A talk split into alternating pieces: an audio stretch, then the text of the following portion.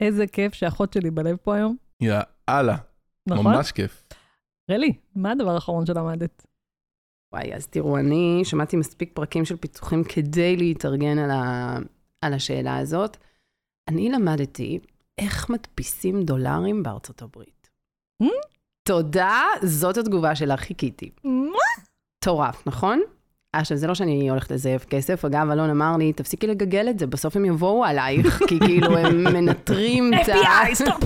בדיוק, חוזרת הביתה, בום, עצרי, מי זה פה עשה גוגל על זה?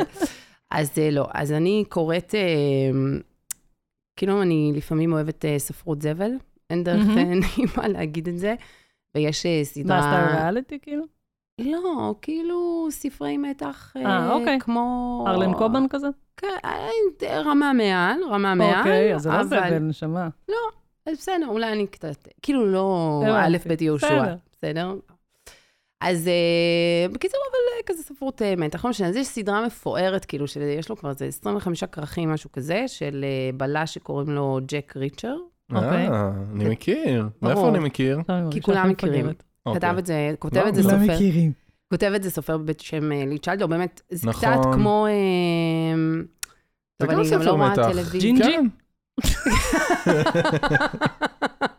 בול, בול, זה ג'ינג'י למבוגרים, פלוס מתח וגופות. אני חושב שגם יש סרט או סדרה בנושא. נכון, בגלל שזה באמת אחת מ... זהו, נתמקד. בכל אופן, אז התחלתי ממש לאחרונה לקרוא את זה, והספר הראשון עוסק מלא כאילו בכל הסיפור של זיוף כסף. עכשיו, הקטע בספרים האלה זה שהם גם ממש נותנים לך את התוכן.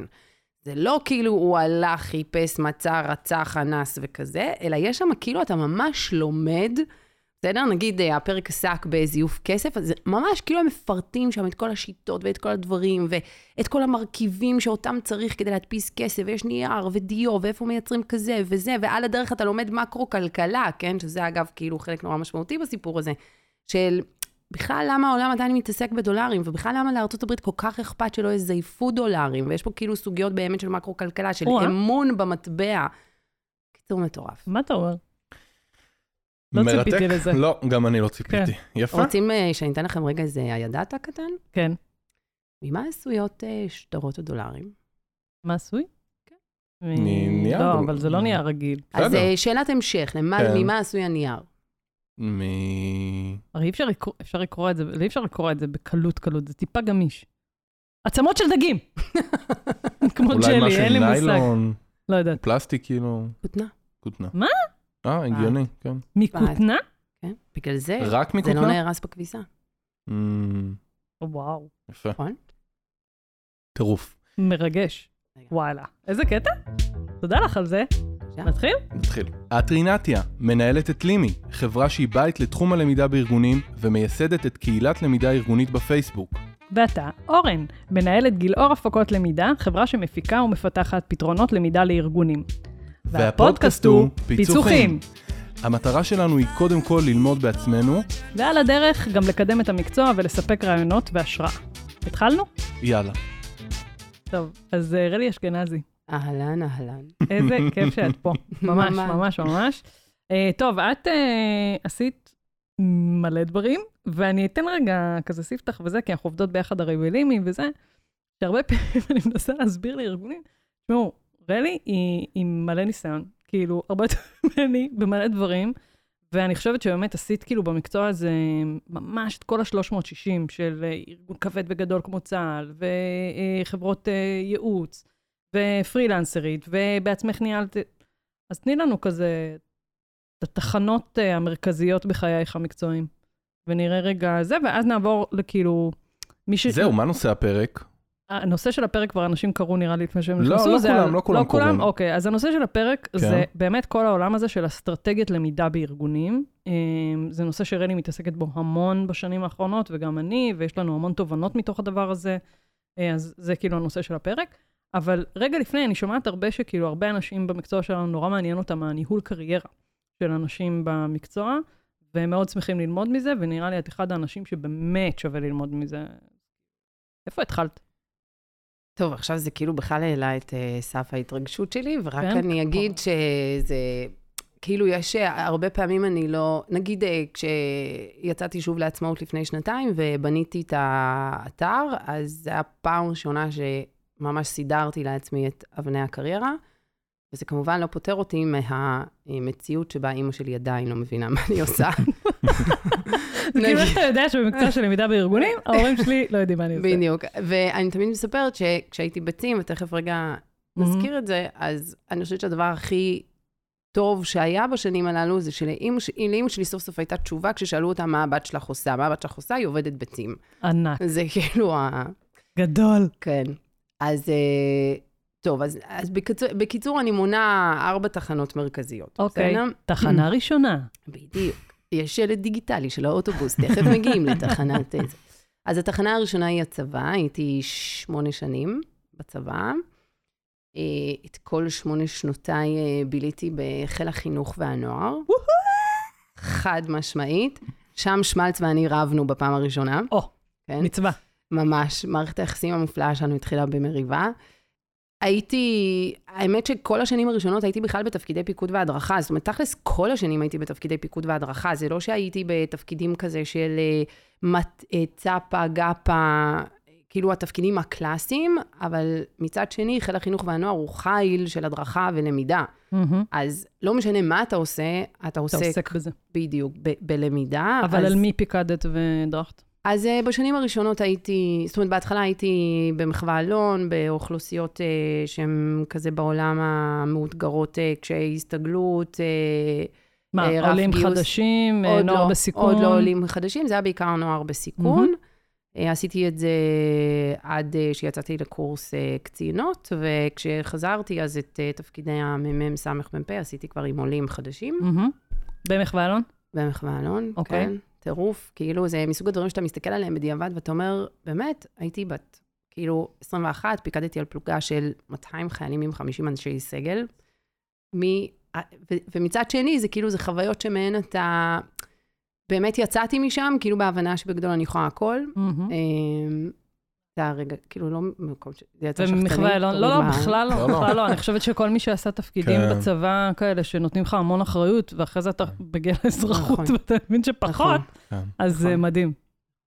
זהו, אז בקיצור, עכשיו שם באמת, כאילו, כניסת עומק רוחב לכל עולמות הלמידה, פיתוח, גם זה תמיד מסגרות כאלה, שיש המון המון מקום ללמידה בפנים. אז זה היה נקרא הדרכה, הוראה, כאילו מלכתחילה אתה מתעסק בעקרונות פדגוגיים, בגלל שתמיד יש תוכניות נלוות בתוך, אני הייתי בצד הפיקודי של הטירונות, אבל נגיד בעולים החדשים זה שנים עשר שבועות, שהם כמו עושים אולפן עברי תוך כדי, אז אתה כאילו מפקד על סגל של מש"קיות הוראה, שהן בעצם מנהלות אולפן עברית לכל mm-hmm. דבר ועניין, אז אתה כל היום בהתעסקויות פדגוגיות. ו... ואז זה. משם לאן? ואז משם הייתי באקדמיה הצבאית, זה שמה המכללה לפיקוד טקטי. וואלה. כן. שזה בגדול מוסד שנועד להקנות לימודים אקדמיים mm. לקצינים שעוד נמצאים יחסית בתפקידי הקצונה ה...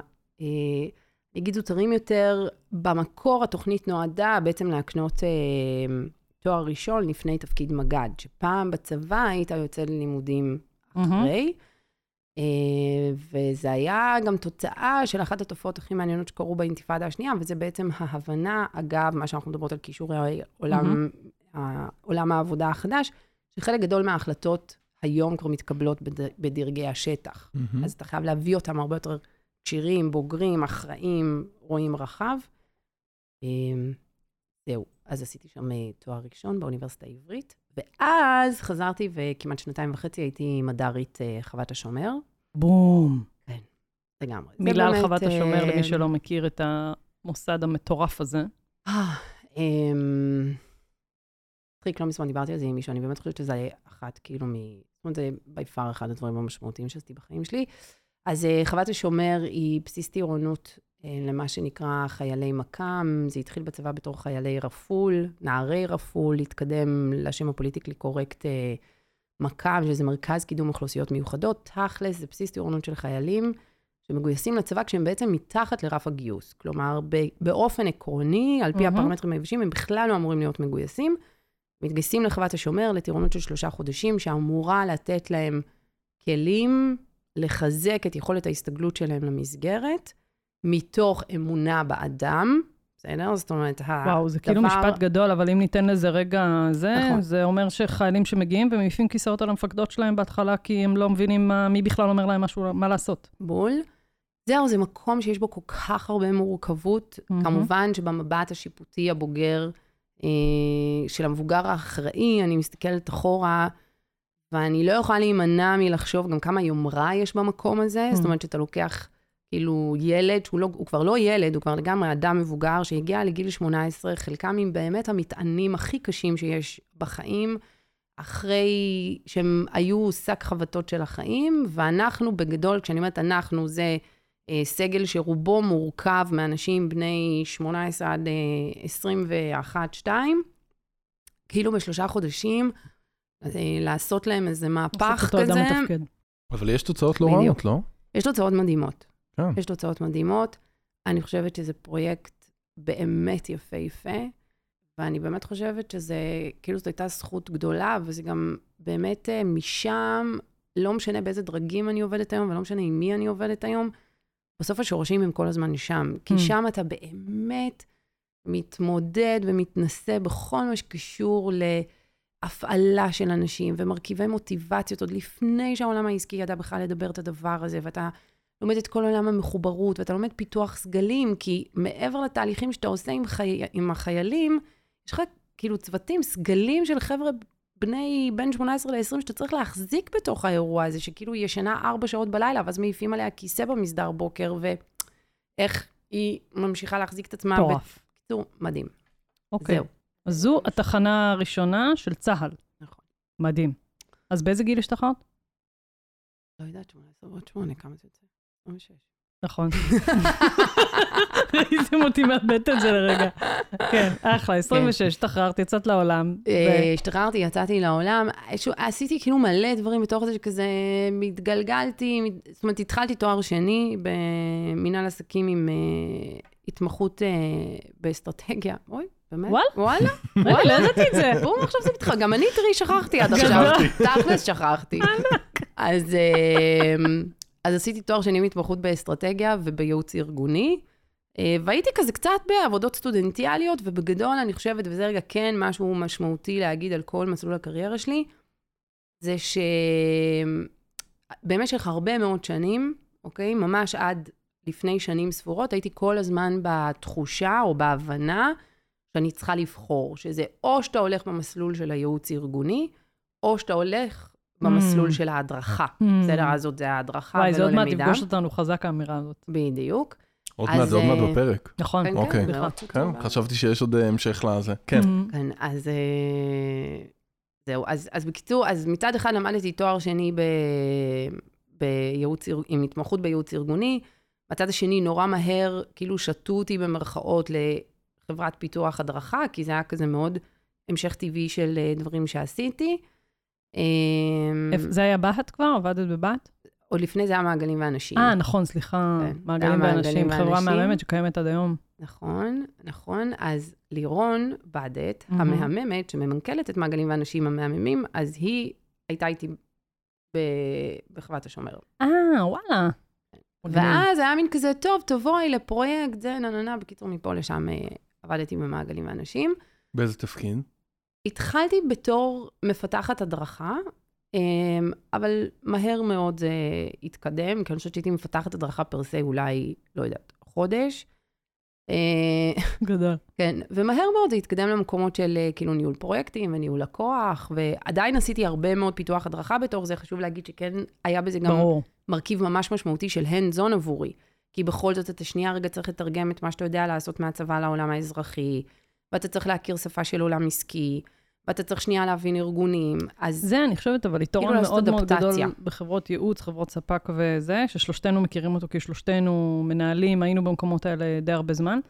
אתה רואה מנעד מאוד רחב של ארגונים, המון שפות עסקיות מסוגים שונים, אתה מנהל מלא פרויקטים, זו הזדמנות מטורפת בשביל לצמוח ולגדול ממש. נכון, אני חייבת להגיד אגב, שהיום כשעושים איתי שיחות של... אני רוצה להשתלב לאן כדאי, אני ממש ממליצה בתוקף על חברות ייעוץ. Mm-hmm. יש לי גם, ופה רגע, מה שנקרא במחילה מחברות הייעוץ, יש לי גם הרבה ביקורת על ההתנהלות, אבל אני חושבת שלשנים הראשונות, שבהן אתה רוצה ללמוד, ורגע לייצר איזה דריסת רגל בעולם הזה, ובכלל אפילו להבין את המרכיבים השונים שיש בעולם הזה, כי היום זה עולם כבר כל כך גדול, ויש בו כל כך הרבה רבדים, אז חברות ייעוץ זה אחלה המקום. אז זו הייתה התחנה השנייה מבחינתך? התחנה השנייה היא בגדול שמונה שנים שאני מחברת ביחד, ואני אומרת, זה כאילו, זה הרבה שנים שבהם הייתי בצד של הספק. אוקיי. אז הייתי במעגלים ואנשים, ואז המשכתי עם דבורי לבת, ואחר כך הפכתי, במשבר אלפיים ושמונה הפכתי להיות עצמאית, אבל המשכתי לעבוד עם דבורי, ועל הדרך כבר בניתי תיק לקוחות, וגם כעצמאית ניהלתי את המרכז פיתוח הדרכה של ניר גיטן. כאילו, עשיתי מלא מלא מלא דברים, אבל מבחינתי הם כולם נכנסים תחת, זאת אומרת, לאותה קופסה, של אני במשך הרבה שנים. ניסיון מטורף, כי גם לראות שלוש חברות שונות שעוסקות בפיתוח הדרכה, בתהליכי ייעוץ אסטרטגי וזה, זה מדהים. גם אני עבדתי, יצא לי לא מעט, וכל חברה אתה לומד על צורת התנהלות אחרת וראייה, וזה באמת מרתק, כאילו לא רק במובן של לראות מלא ארגונים, אלא גם איך אפשר לנהל את כל העולם הזה שנקרא ייעוץ ופיתוח הדרכה, וזה מדהים. נכון? ואני גם חושבת שזה נורא מפתח אצל כל אחד מאיתנו כל מיני הם, עולמות תוכן. כי, ושוב, אני אומרת משהו שהוא היה נכון לאז, כן, אני לא, לא רוצה חלילה כאילו לפגוע באיזה תדמית או משהו שזה, אבל נגיד אז מעגלים ואנשים היו נורא חזקים אה, בעולם התפעולי ובכל מה שקשור להקמה של מערכי הדרכה אה, בעולם, ה, בעולם התעשייה ובעולם mm-hmm. היצרני, שאגב אולי בגלל זה כאילו אני עד היום מתה על העולם mm-hmm. הזה, כן, כאילו אני... תנו לי רק לעבוד במפעלים, וכאילו באמת, אני מאוד אוהבת את זה, ודבורי הייתה מאוד, והיא עדיין, אני מניחה, מאוד מאוד מוכוונת טכנולוגיות, והטמעה של מערכות, ופרויקטי הטמעה ענקיים, ונרם גיטן, הם בכלל נמצאים הרבה מאוד באזור ה... כאילו, ה-soft skills, כן? Mm-hmm. מה שהיום אנחנו כבר קוראים לו ה-power skills, אבל soft skills, עבודה עם מנהלים, תוכניות גלובליות, כאילו, הייתה לי שם, שם התחלתי לעבוד באנגלית.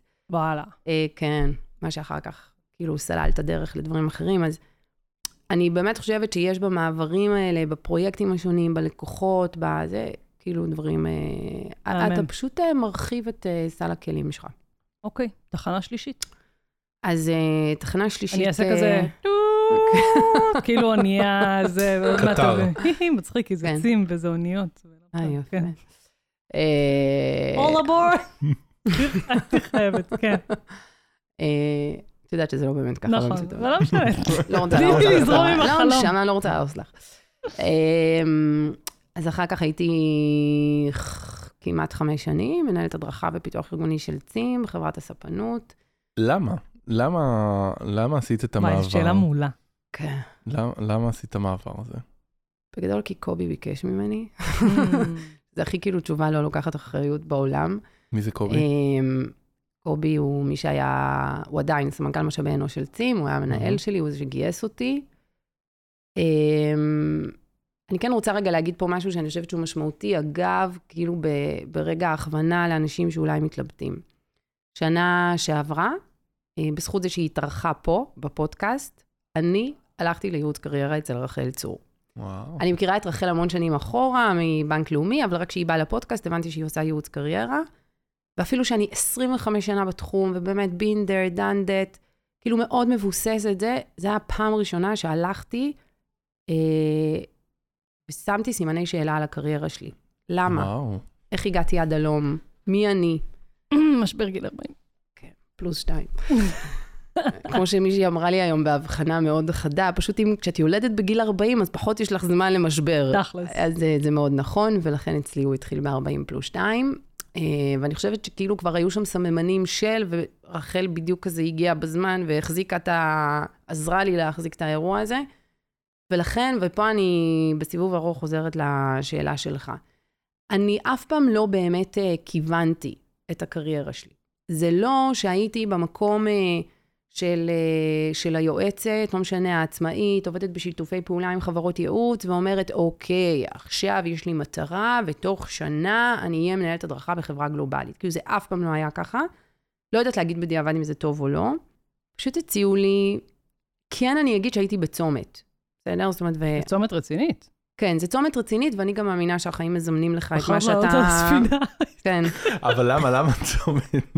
למה צומת? למה צומת? כי אני חושבת, כי הרגשתי שאני קצת... אני עכשיו כאילו קצת מתבאסת שלא הלכתי לעבוד ברכבת, נראה לי זה המוציא ממך יותר... אז הייתי בצומת, כי הייתי כבר בנקודה שהרגשתי שאני קצת ב-more of the same. אפילו שהייתי פרוסה על אלף דברים, פרויקטים, לקוחות, באמת, בכל קשת העשייה בעולם הלמידה והפיתוח הארגוני, וכבר עבדתי עם חברת ייעוץ אמריקאית, וטסתי לחול, ועשיתי פרויקטים גלובליים, לא הצלחתי להיפטר מהתחושה שאני ב-more of the same, כאילו עוד פרויקט ועוד לקוח, וכבר התחיל נורא, נורא, נורא, נורא לשעמם לי. אז יש לי שאלה שהיא קצת אישית אולי, אבל עד כמה את חושבת שההחלטה של באמת לעזוב את העולם הזה של חברות ייעוץ וספק וזה, לעבור, לעבוד בארגון שאתה גם פחות ציפור דרור, כאילו אין מה לעשות, קשורה לנקודה האישית שהיית בה בחיים. כי אני יוצא לי הרבה פעמים לדבר עם, סליחה, במחילה מכבודכם גברים, הרבה פעמים עם uh, נשים, שבנקודה מסוימת, כאילו לפי התכנון משפחה שלהם, ומה אני רוצה בחיים וזה, וזה דווקא אני, כאילו, זה הרבה פעמים ישפיע על מה, מה, מה אני אמליץ לה. כאילו, אם זה כן עכשיו נכון ללכת דווקא להתקבע במקום שייתן לך את הביטחון הזה, וייתן לך את הזה, או אולי זה הזמן עכשיו לפרוץ החוצה, ויאללה, לעשות דברים אחרים. עד כמה את חושבת שזה קשור לזה, ההחלטה שלך ללכת לשם? אז אני אגיד שזה לא קשור בכלל. סליחה, כפרוש, אבל אני... לא, אני חושבת שהסיפור הוא חשוב. מהסיפון. שיס, כאילו זה ייקח זמן עד שאנחנו ננקה עכשיו את האנלוגיה. זה כנראה לא ייפסק. בדיוק. אני אומרת, לא ננקה, בואי נלך עם האנלוגיה עד הסוף. אז זה לא, זאת אומרת, אני חושבת שזאת שאלה מאוד מאוד מאוד משמעותית, ואני אגיד שני דברים רגע בתשובה שלי, שהם כן, אצלי זה לא היה שיקול משתי סיבות. אחד, אני אף פעם, זאת אומרת, אני וורקוהולית, אני... אני מאוד אוהבת את העבודה שלי, תמיד אהבתי, כאילו, ואף פעם לא עשיתי את השיקולים האלה של נגיד, אני רוצה ילדים, אז עכשיו אני אקח שני צעדים אחורה, ואיך אני אצליח. וגם אני באמת חושבת, אגב מה שדיברנו על כאילו מחווה אלון וחוות השומר, אני חושבת שאני חיה אה, בתחושת מסוגלות מאוד גבוהה, של מה שאני ארצה שיקרה ומה שאני ארצה שישתלב, אני אצליח לעשות את זה. זאת אומרת, אני לא, אני לא מרגישה שאני צריכה אה, לבחור... נכון, יש בחירות, ואני משלמת מחירים אישיים, משפחתיים, או בעבודה. כאילו, אני לא חיה באיזה סרט שבא ואומר, הכל אפשרי. לא, לא הכל אפשרי, ואתה תמיד משלם מחירים, אבל זאת לא, זה לא היה חלק משיקולי הבחירה. זה מחירים שאת כאילו יודעת לשלם אותם, ואת שלמה. כן, כן. אוקיי, אחלה. ועוד דבר שהוא חשוב לי מאוד להגיד בשלב הזה, וזה שיש לי בן זוג שהוא, כאילו... עוזר בבית. זה, הוא מאפשר, נכון? הוא מאפשר, הוא מאפשר. שבאמת יש בינינו חלוקה מאוד מאוד מלאה וטבעית, וגם את היכולת לקחת רגע צעד אחורה, כשכל אחד מאיתנו ייקח צעד אחורה, כשהשני בוחר רגע במשך שנה או שנתיים להיות בפרונט. אז אני לא זוכרת מתי, שוב כי אני גרועה בספירת שנים, אבל מתישהו אחרי שנכנסתי לצים, אני ילדתי תאומים. טורף. בסדר? ואני חזרתי לתפקיד ונסיעות לחול, וכאילו עבדתי הרבה מאוד שעות, והוא היה שם. ולימים, כשאני עזבתי עצים, והוא בדיוק מנכל סטארט-אפ, אז אני הייתי שם. בסדר? עכשיו, הטנגו הזה הוא סופר משמעותי, אבל אני חושבת שהוא זה שמאפשר לי כאילו לא להיות במקום שאומר, אני עושה בחירות קריירה שקשורות או לא קשורות למקום שלי בבית. אוקיי. אז הגעת לעצים? אז הגעתי לצים. תני לנו רגע צים, מה...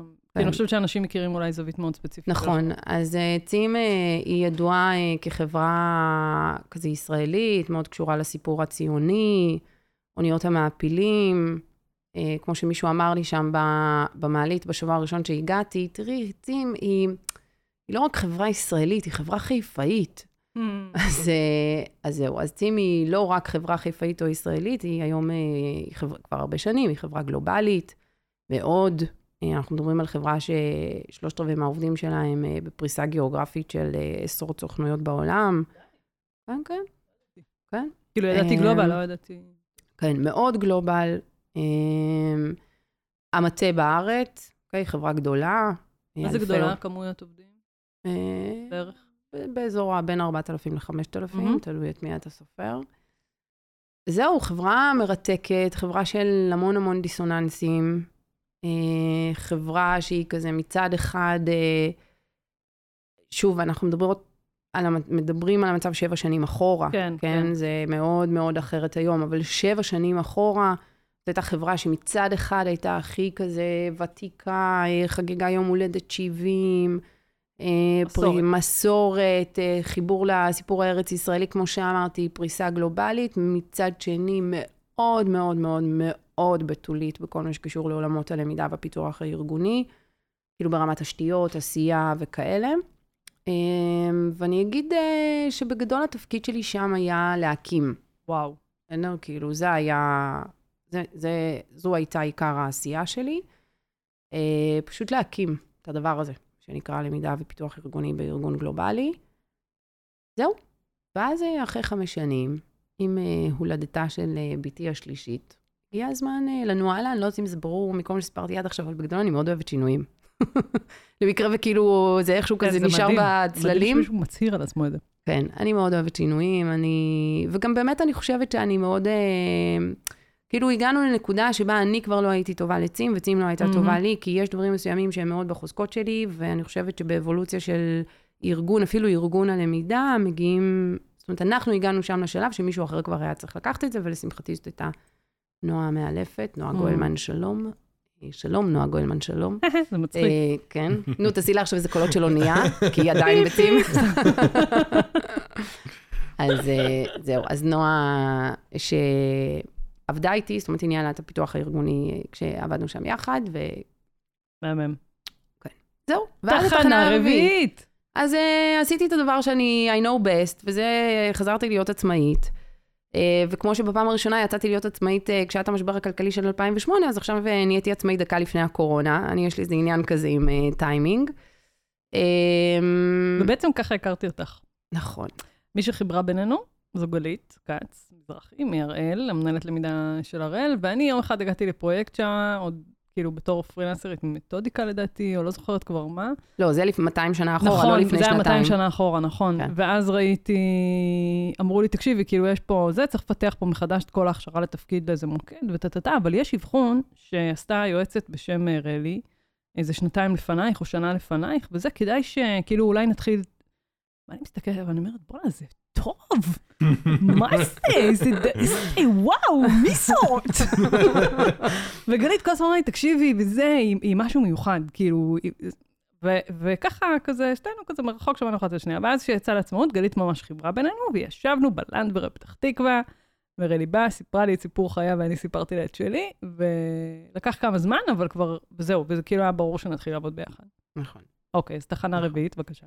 אז עושה תחנה רביעית כבר. כן, לא, אני רוצה לספרים מה את עושה. אה, כאילו להרחיב עליה. כן, להרחיב, סליחה. קצת לא חדה, קצת לא חדה. אין לי סאונד לעשות לתחנה הזאת. כן, זה הזמן לספר למאזינים, באיזה שעה ביום אנחנו מקליטים, אז... כן, זה כבר מאוחר. כן. אז בכל אופן, קודם כל, נגיד, אני חושבת שבאמת מגיעה לגלית השליש גן עדן שלה על השידוך הזה. טוב, אז בתחנה הרביעית בעצם, אני אתחיל לחבר למה שאמרנו מקודם, אני חושבת שזאת התחנה שבה... אני אמשיך עם האנלוגיה, כן, נתיבי ההפלגה התחברו, אין להגיד. סיפוק. אז הבנתי שבעצם אני לא באמת חייבת לבחור, שאני לגמרי יכולה להיות גם יועצת ארגונית וגם מומחית לתהליכי למידה. אני עוד לא מצאתי שם שמחבר בין שני הדברים האלה, אולי נציע איזו תחרות. לא, זהו. אני בדיוק רציתי לשאול, מה הטייטל שלך? איך את מגדירה את עצמך? שאלה מעולה, אני לא... זה גם שאלה איפה. כן, זה גם שאלה... כי בתוך לימי יש לי טייטל מסוים, ומחוץ לזה יש טייטל אחר. אז מה את עושה? תסבירי רגע. זהו, אז אני אסביר מה אני עושה. אני חושבת שהטייטל שהוא ממש כזה חדש דנדש מהשבועות האחרונים, שבהם קצת נמאס לי לגמגם, כאילו כששואלים אותי, אז מה את עושה? אז אני אומרת שאני עוסקת בשיפור ביצועים. כי בסוף זה בעיקר מה שאני עושה. זה באמת השאלה של באיפה, זאת אומרת, בלימי יש לי טייטל רשמי, והוא... מה הטייטל? אני מנהלת החטיבה העסקית. בום! בום. שזה אומר שאני מובילה חלק גדול מהפעילות שלנו בתוך ארגונים, בעיקר עסקיים, ובשני ערוצים. ערוץ אחד הוא ערוץ הייעוץ, בין אם ייעוץ אסטרטגי, ובין אם ייעוץ נקודתי פר צורך ספציפי שהארגון מעלה. וכל מה שקשור להכשרות שקשורות לעולם הלמידה, שזה הכשרות לעובדים, מנהלים, סגלי הלמידה בפיתוח הארגוני, וזה עולם שהוא מאוד מאוד משתנה, וזה כזה מאוד חליפה לפי מידה. אז, אז זה הטייטל שלי בלימי, אבל חוץ מזה, באמת, אני חושבת שאני יושבת תחת הכובע הרחב של ייעוץ שיפור ביצועים. בגדול זה אומר שאני מלווה תהליכי שינוי, אני מנחה סדנאות של מיומנויות ניהול שקשורות לתהליך שיפור הביצועים הספציפי. אני לא כזה מנחה דינמית, אני לא עושה פיתוחי צוותים, זאת אומרת, אני חושבת שהיום גם יש לי רשימה מאוד מוגדרת של כל הדברים שאני לא, ואני לא עושה. Mm-hmm. אבל זה הרבה ללוות תהליכי שינוי, אני מייעצת ומפתחת בעולם הלמידה. כן, אני עדיין יכולה פתאום למצוא את עצמי היום, עם פרויקט של פיתוח למידה. Mm-hmm. עכשיו, אני לא יושבת ועושה את המיקרו, בעיקר ממקום של חוסר זמן, אבל אני חושבת ש... כאילו, אני, אני, יש מפתחים שעושים את זה, אבל זה תמיד יהיה בעצם פועל יוצא של איזשהו תהליך עמוק יותר, תהליך אסטרטגי, תהליך של ניהול שינוי, תהליך של אה, חשיבה מקרואית על איזשהו שיפור נדרש בתוך יחידה או בתוך אה, חברה.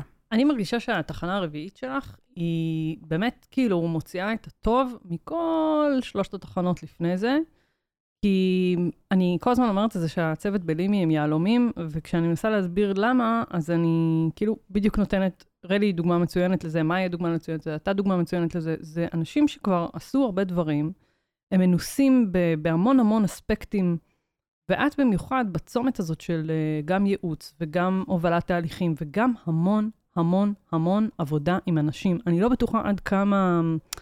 עד כמה זה, זה, זה חשוב נורא להבין את הנקודה הזאת, לדבר עם בן אדם, ממש להבין כאילו את הצורך שלו, את הלמה, גם להיות חצי פסיכולוג שלו הרבה פעמים בתהליכים כאלה של הובלות שינוי ושיפור ביצועים, באמצעות הסיפור הזה של פיתוח ארגוני ולמידה, זה ממש, זה דורש המון ניסיון, המון הבנה, גם הרבה פעמים, וזה אני חושבת גדולה מאוד שאני אני שרופה על זה אצלך, היכולת לצלוף באבחון.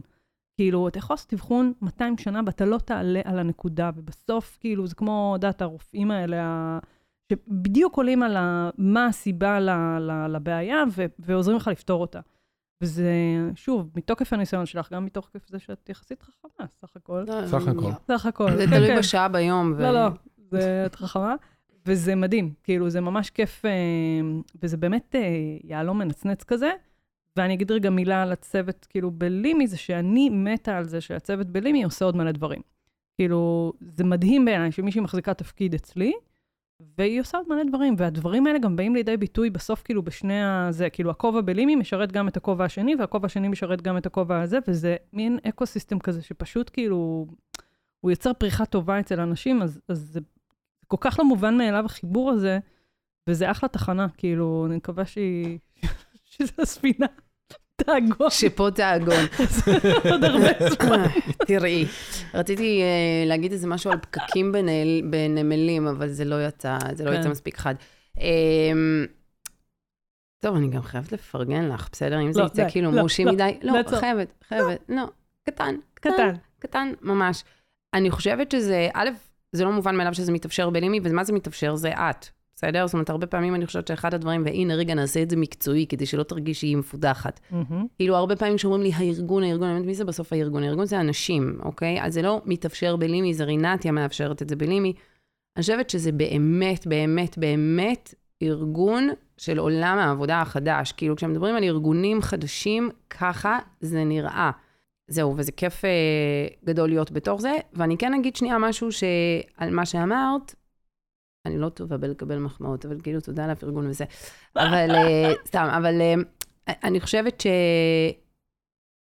שבמובנים מסוימים, זה להבין שאנחנו כבר קצת היום במקום שלה, כאילו gray hair consultant, שאני חושבת שבאמת הרבה שנים לא הבנתי את המשמעות של הביטוי הזה, אבל זה באמת זה שאתה מגיע למקום שכבר באמת ראיתי את הכל, וכל כך הרבה, וכל כך הרבה אנשים, וזה גם מאוד מאוד מאוד משפיע באבחון, כי אחת הסיבות שאני מצליחה לצלוף בדרך כלל בצורה מאוד מדויקת, זה כי פשוט כמות הפרמטרים, בדיוק, וכמות הפרמטרים שאני מצליחה לשקלל לתוך המשוואת אבחון הזאת, היא הרבה יותר גדולה ממישהו פחות היה, פחות הסתובב, פחות חווה, פחות ניהל, פחות הוביל, פחות דחף בתוך ארגונים.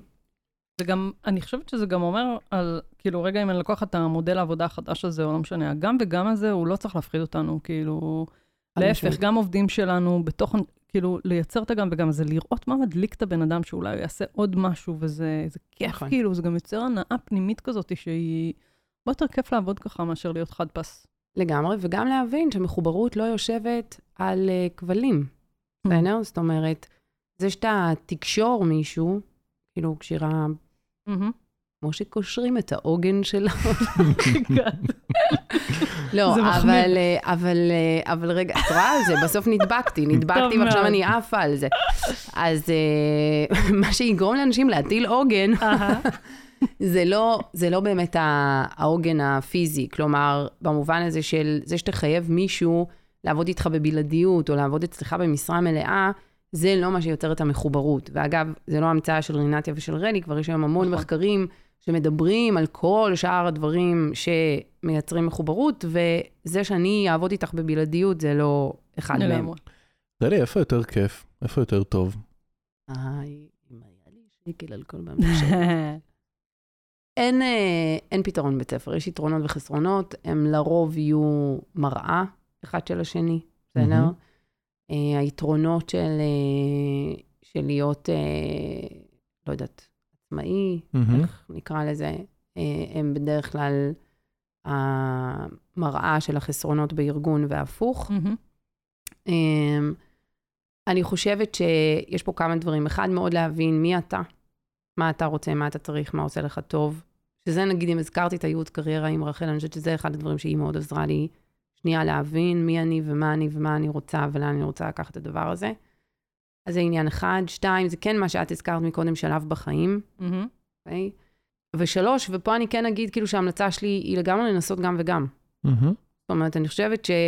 זה מקצוע גם שזה מתאפשר בו, זה לא מובן מאליו, יש הרבה מקצוע שזה לא כך אפשרי, וזה כיף שיש בכלל את היכולת הזאת. נכון, ואני חושבת, אגב, זאת אומרת, שוב, אני יכולה להגיד מתוקף זה שאני בן אדם שמאוד מאוד אוהב שינויים, אז לי גם זה וגם זה סבבה, ומצאתי המון יתרונות גם פה וגם שם.